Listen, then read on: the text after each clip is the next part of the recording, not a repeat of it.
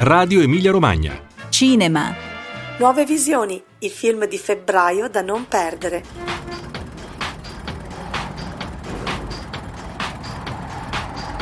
And it goes a little something like this.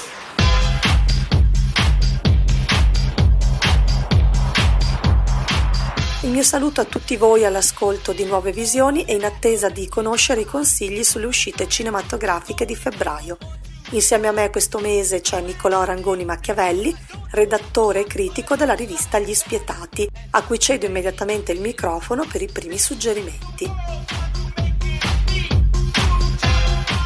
Eh, salve a tutti i radioascoltatori, buon anno perché non ci sentiamo dall'anno scorso. E una premessa metodologica, io vi consiglierò solo i film che andrei a vedere io Inizio in ordine d'uscita il 2 febbraio, esce la battaglia di Oxo Ridge, eh, ritorno alla regia di Mel Gibson, che eh, consiglio, o perlomeno andrei a vedere anch'io, semplicemente perché anche con mio stupore ha ottenuto all'estero solamente recensioni entusiastiche. E soprattutto rimarcando sia il fatto che per la prima volta protagonista un personaggio che eh, non dedito alla violenza o comunque in, viol- in, un film in cui la violenza non è eh, il fattore principale, penso alla passione di Cristo, sia perché hanno, tutte le critiche hanno rimarcato il fatto che a livello di messa in scena della guerra e della violenza è magistrale, cosa che mi ha fatto venire in mente Braveheart che eh, a parte l'enfasi, le emozioni un po' facili che suscitava, era veramente eh, straordinario nella messa in scena delle dinamiche, delle coreografie di battaglia. Racconta del primo obiettore di coscienza che vinse la medaglia d'onore e fu mandato sull'isola di Okinawa contro il pregiudizio di tutti i compagni che ovviamente vedevano questo soggetto pacifista che non voleva impugnare le armi ma comunque voleva rendere un servizio al suo paese. Riporta ancora temi religiosi che a quanto pare stanno molto a cuore a Mel Gibson per il fatto che è un personaggio che appunto cerca di salvarsi la vita e contemporaneamente salvare il proprio spirito, la propria anima. Porta Mel Gibson in Australia, eh, che è tutto girato in Australia. Mel Gibson è nato a New York, ma eh, fu in Australia che fece le prime mosse cinematografiche e divenne famoso. Il 2 febbraio esce anche Billy Lin, Un giorno da eroe, la nuova regia di Ang Lee, regista taiwanese trapiantato negli Stati Uniti, che eh, per quanto piaccia o non piaccia alla critica, sono, i giudizi sono altalenanti, tutte le sue ultime opere hanno rastrellato premi e avuto eh, consistente successo di pubblico. Non questo film perché eh, è stato accusato dalla critica e probabilmente anche dagli spettatori che non può disertato le sale per il fatto che è più preoccupato dei problemi tecnici di messa in scena che a dare un, un racconto nerboruto e coinvolgente racconta di un soldato di ritorno dall'Iraq che eh, essendo stato colto per caso eh, in una ripresa televisiva in cui salvava un suo compagno, nel ritorno in patria viene accolto come un eroe e tanto insomma. E però attraverso i flashback scopriremo o si scoprirà comunque che le cose sono andate diversamente da quello che il pubblico crede.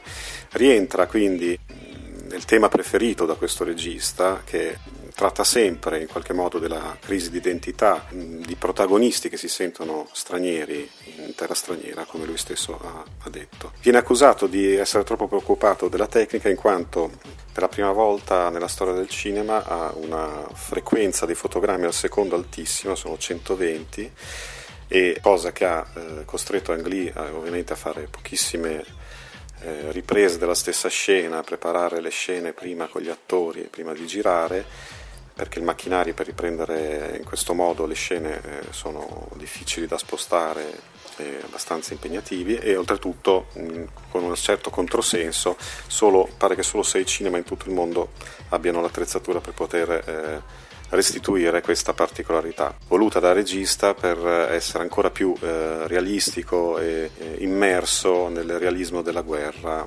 e, e dei personaggi che sta dipingendo. Per questa prima settimana di febbraio vi suggerisco a mia volta degli altri titoli. Il primo è Smetto quando voglio, masterclass di Sidney Sibilia, sequel del fortunato film del 2014 che vede nuovamente insieme il gruppo di ricercatori, stavolta impegnati contro le smart drug. In contemporanea al film uscirà anche il fumetto disegnato da Giacomo Bevilacqua. Il 2 febbraio in sala anche il biopic romantico di Amasante e United Kingdom L'amore che ha cambiato la storia, che racconta l'unione interrazziale tra l'erede al trono del Botswana Seretse Khama e della sua moglie inglese Ruth Williams. Un'unione osteggiata da entrambe le famiglie e dai reciproci governi, ma comunque portata avanti tenacemente dalla coppia. Vi consiglio anche la visione di Life Animated, documentario candidato agli Oscar e distribuito dai Wonder Pictures, che affronta il tema dell'autismo attraverso il percorso di Owen Saskind, un ragazzo che è riuscito a trovare un contatto con il mondo attraverso i film Disney.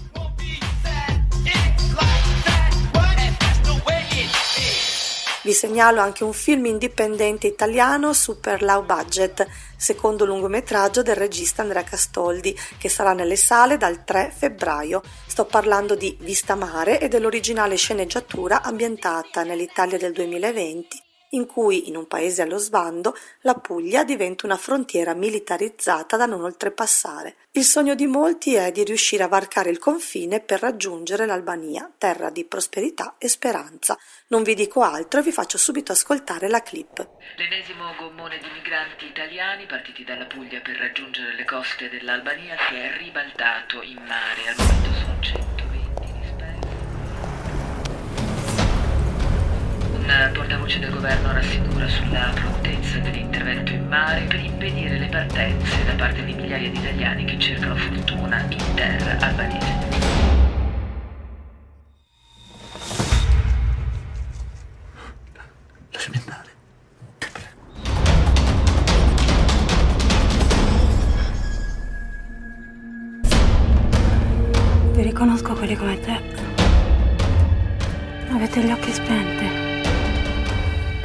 Voglia di raccontare.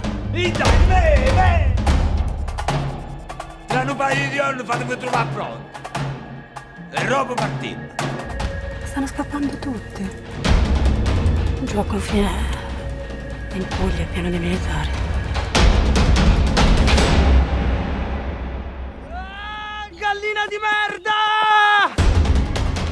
Il 6 febbraio esce Il disprezzo in una versione digitale eh, restaurata, merito della Benemerita Cineteca di Bologna. È una chicca meravigliosa in quanto eh, la versione italiana, il film che abbiamo sempre visto in italiano, almeno del disprezzo di Jean-Luc Godard, eh, girato nel 63, era stata assolutamente stravolta dal produttore Carlo Ponti, perché è girato fra Cinecittà e Capri. È stato dal produttore rimontato, sono state cambiate le musiche, eh, tant'è che io mi ricordo che lo vidi per la prima volta una ventina d'anni fa, scrivendo una mia piccola recensione non pubblicata, insomma per i cavoli miei, scrissi che le musiche erano assolutamente dissonanti e stranissime, sono di, di Piccioni, mentre quelle originali di Godard che vedrete nella versione che esce il 6 febbraio sono di Delerue. La censura oltretutto italiana ci si mise anche togliendo una prima scena di un nudo di Brigitte Bardot sul letto, venne doppiato tutto quando nell'originale eh, si parlavano diverse lingue, tant'è che c'è un personaggio messo apposta da Godard per tradurre le, le lingue varie che vengono parlate nel film, in italiano viene tutto tradotto e non si capisce questo personaggio perché debba ripetere le stesse frasi dette poco prima. A parte questo e a parte il fatto che il disprezzo in versione italiana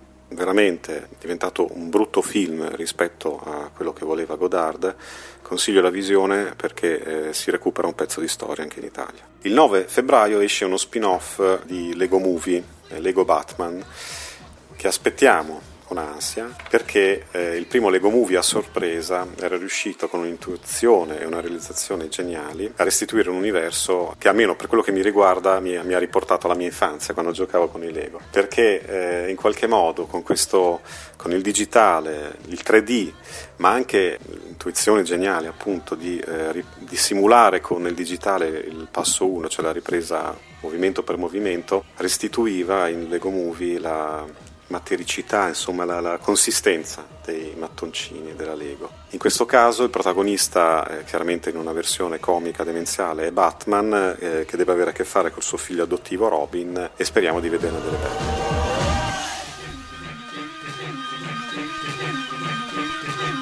Questa settimana gli appassionati, ma forse meglio dire le appassionate fans delle 50 sfumature, dal 9 febbraio possono ritrovare su grande schermo la coppia formata da Christian e Anastasia nel secondo capitolo della trilogia che dopo il grigio si tinge di nero. In questa settimana di uscite consiglio però un film molto divertente che ho avuto il piacere di vedere all'ultima mostra internazionale d'arte cinematografica di Venezia.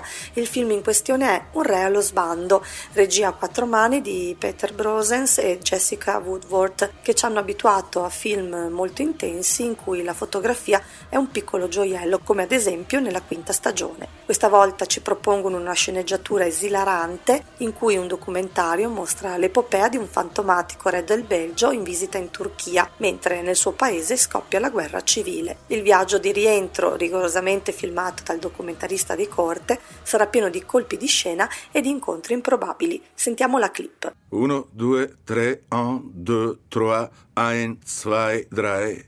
E azione. Il Belgio è un vero paese o solo un compromesso geopolitico? Non lo so ma ha un palazzo che mi ha ingaggiato per girare un documentario sul re. È per me un grande onore consegnare personalmente questo simbolo di Bruxelles alla grande città di Istanbul. Sì, re. Ma stava per arrivare una notizia bomba. La Vallonia ha dichiarato l'indipendenza! Cosa? Il Belgio non c'è più! Dobbiamo tornare subito. Tutti i voli sono stati annullati a causa di una tempesta solare. Eh, devo tornare immediatamente in Belgio. Questo non è possibile, maestà. Mr. Lloyd, non ora. Anche il nostro volo. Tutti i voli, Sire. Ma il regista ha un'idea. Vedi quelle belle signore?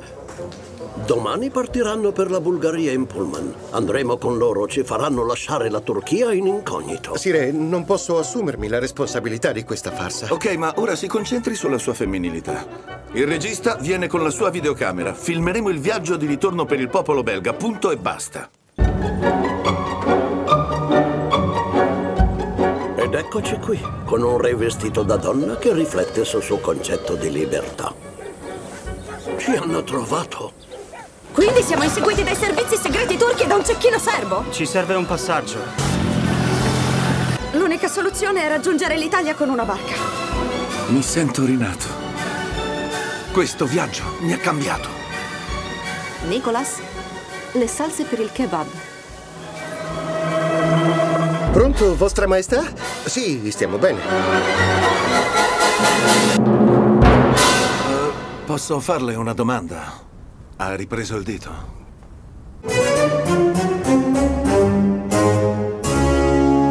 Il 14 febbraio esce, a distanza di pochi mesi in Italia da Neruda, il nuovo film di Pablo Larraín, Jackie, e eh, è ancora un uh, falso biopic, una restituzione di un personaggio realmente se, eh, resistito, esistito, se anche resistito, eh, Jackie Kennedy, che eh, in questo film di produzione Stati Uniti, quindi è anche una prima volta per il regista cileno fuori dai suoi confini anche come argomento. L'evento dell'assassinio di Kennedy a distanza di poco tempo in quanto la protagonista Jackie viene intervistata da un giornalista e ricostruisce i fatti fra realtà e fantasia. Quindi, eh, nonostante sia fuori dai suoi confini, la Rain conferma il suo cinema che analizza personaggi o comunque emblemi del potere e eh, si interroga sempre sul rapporto fra storia e finzione. Il 16 febbraio esce, salvo ulteriori posticipazioni perché era previsto anche per l'anno scorso, Manchester by the Sea di Kenneth Lonergan. Kenneth Lonergan è mm,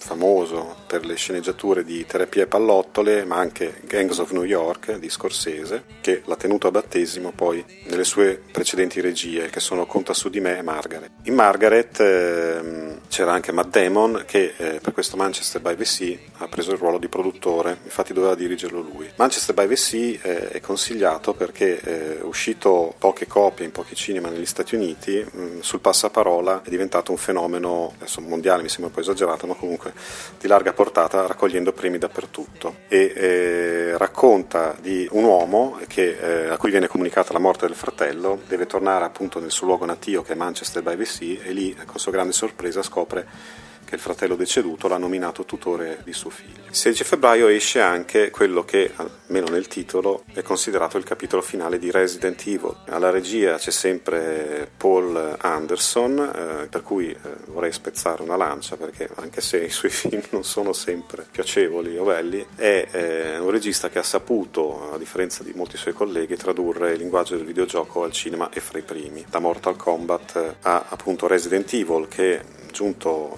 eh, credo al sesto capitolo, direi al sesto, se non si conta che c'era anche un film d'animazione. Ha comunque disegnato delle traiettorie per il cinema tratto dai videogiochi, eh, tutte sue, e sicuramente gli si può dire che non è originale negli stilemi, non è originale nei racconti, ma a livello di storyboard, di come immagina le coreografie d'azione, punti di inquadratura, il montaggio, è un genietto nel suo campo. She slipped into the side door, looking like a queen without a crown. Come ha detto Nicolò poco fa, Jackie si stacca dall'abituale contesto cinematografico di Larraín, che comunque è riuscito a far brillare la splendida Natalie Portman, candidata ai prossimi Oscar come miglior attrice protagonista per l'eccellente interpretazione della First Lady. Il film, a mio avviso, è notevole, a Venezia è stato molto apprezzato da critica e pubblico e non mi resta quindi che farvi ascoltare il trailer. La gente ama le favole. Sei pronta? Certo.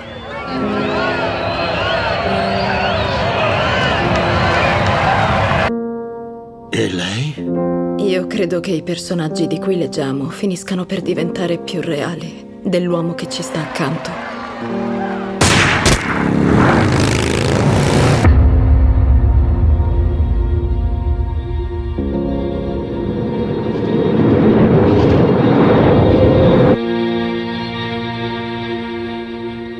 Allora ho urlato Jack. Jack, riesci a sentirmi? Jack, ti amo, Jack.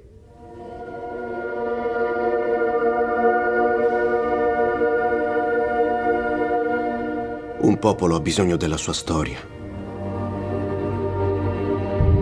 Ha bisogno di sapere che persone reali hanno davvero vissuto qui.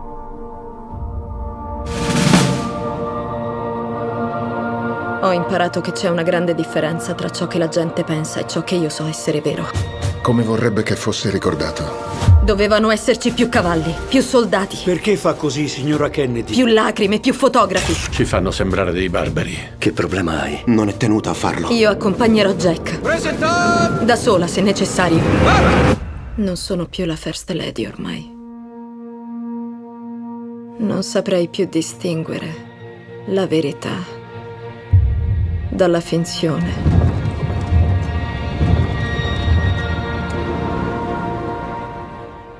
Il 23 febbraio esce The Great Wall diretto da Zhang Yimou con Matt Damon e altri attori statunitensi totalmente girato in Cina con un budget stratosferico, il più grande eh, della storia del cinema cinese e è un racconto misto fra storia e horror barra, barra surrealtà diciamo scritto da eh, sceneggiatori hollywoodiani, uno dei soggettisti è quello che ha fatto mm, World War Z, eh, quello con gli zombie di Brad Pitt, e eh, stupisce, ha stupito molto eh, nel mondo il fatto che Zhang Yimou, anche se comunque non ha mai disegnato di fare film spettacolari, dirigesse eh, qualcosa di hollywoodiano, ma il regista si è difeso dicendo che in realtà questa è una produzione che eh, porta avanti probabilmente il cast eh, cinese più grande della storia del suo paese e apre delle porte al mercato cinese per il mondo, diciamo, e l'ha difeso a spada tratta. Il 23 febbraio esce anche il seguito di Trainspotting, tappa numero 2 del film di culto del 1996. Stesso regista, stessi attori, stesso scrittore di base perché è basato appunto su porno di, di Irving Welsh e stesso sceneggiatore. Quindi c'è una alta aspettativa. Per quanto Danny Boyle abbia più volte dichiarato che eh, secondo lui, anche poco elegantemente secondo me, il romanzo di Irving Welsh è molto inferiore a Trainspotting appunto e, e si sia molto discostato dalla trama insomma. Trainspotting è considerato un vero e proprio film cult e ha segnato profondamente la cinematografia degli anni 90, anche per la splendida colonna sonora che fino ad ora abbiamo ascoltato in sottofondo, ovviamente mi riferisco alla colonna sonora del numero 2. L'uscita del sequel è attesa con grande curiosità e noi intanto ci ascoltiamo la clip. Ciao Mark. Allora che hai combinato? In questi vent'anni? Scegliete la vita. Scegliete Facebook, Twitter, Instagram e sperate che da qualche parte a qualcuno freghi qualcosa. Mi sei mancato, Mark. Sì, anche tu, Spud. Scegliete di cercare vecchie fiamme, desiderando di aver agito diversamente. Ti fai ancora di eroina? No. e scegliete di osservare la storia che si ripete. Ciao Franco. Simon, sono a casa. Scegliete il futuro. Chiamo la polizia. E che devo dire? Che siamo morti. Scegliete il reality show, lo sputtanamento e la diffusione dei porno. Scegliete un contratto a zero ore, un tragitto casa-lavoro di due ore, lo stesso per i vostri figli e alleviate il dolore con una dose sconosciuta di una droga sconosciuta fatta nella cucina di qualcuno. E poi fate un respiro profondo.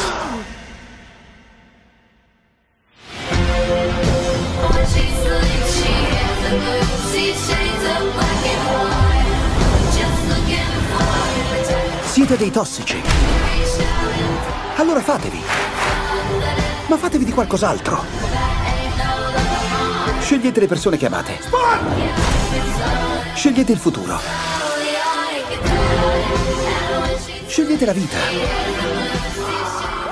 Il 23 febbraio dovrebbe uscire, visto che era previsto anche per gennaio, vi presento Tony Herman, film della, dell'austriaca Marenade, molto giovane e ha vinto nel 2009 l'Orso d'Argento con Alle Anderen. La curiosità per questo film è alta perché eh, leggendo la trama, che è su un personaggio che ama fare scherzi a tutti quanti, eh, sembra di rivedere eh, Mrs. Doubtfire con Robin Williams. E in realtà eh, le critiche entusiastiche parlano di eh, personaggi tridimensionali, di commedia ma anche un'umanità incredibile e eh, soprattutto eh, sia i Cahiers du Cinéma che Sight and Sound, la rivista inglese, eh, l'hanno nominato il miglior film del 2016. Con questa ultima segnalazione di Nicolò chiudiamo la puntata di febbraio. Nuove visioni ritorna il primo marzo con le uscite del mese. Buon ascolto e buona visione da Anna Sbarrai.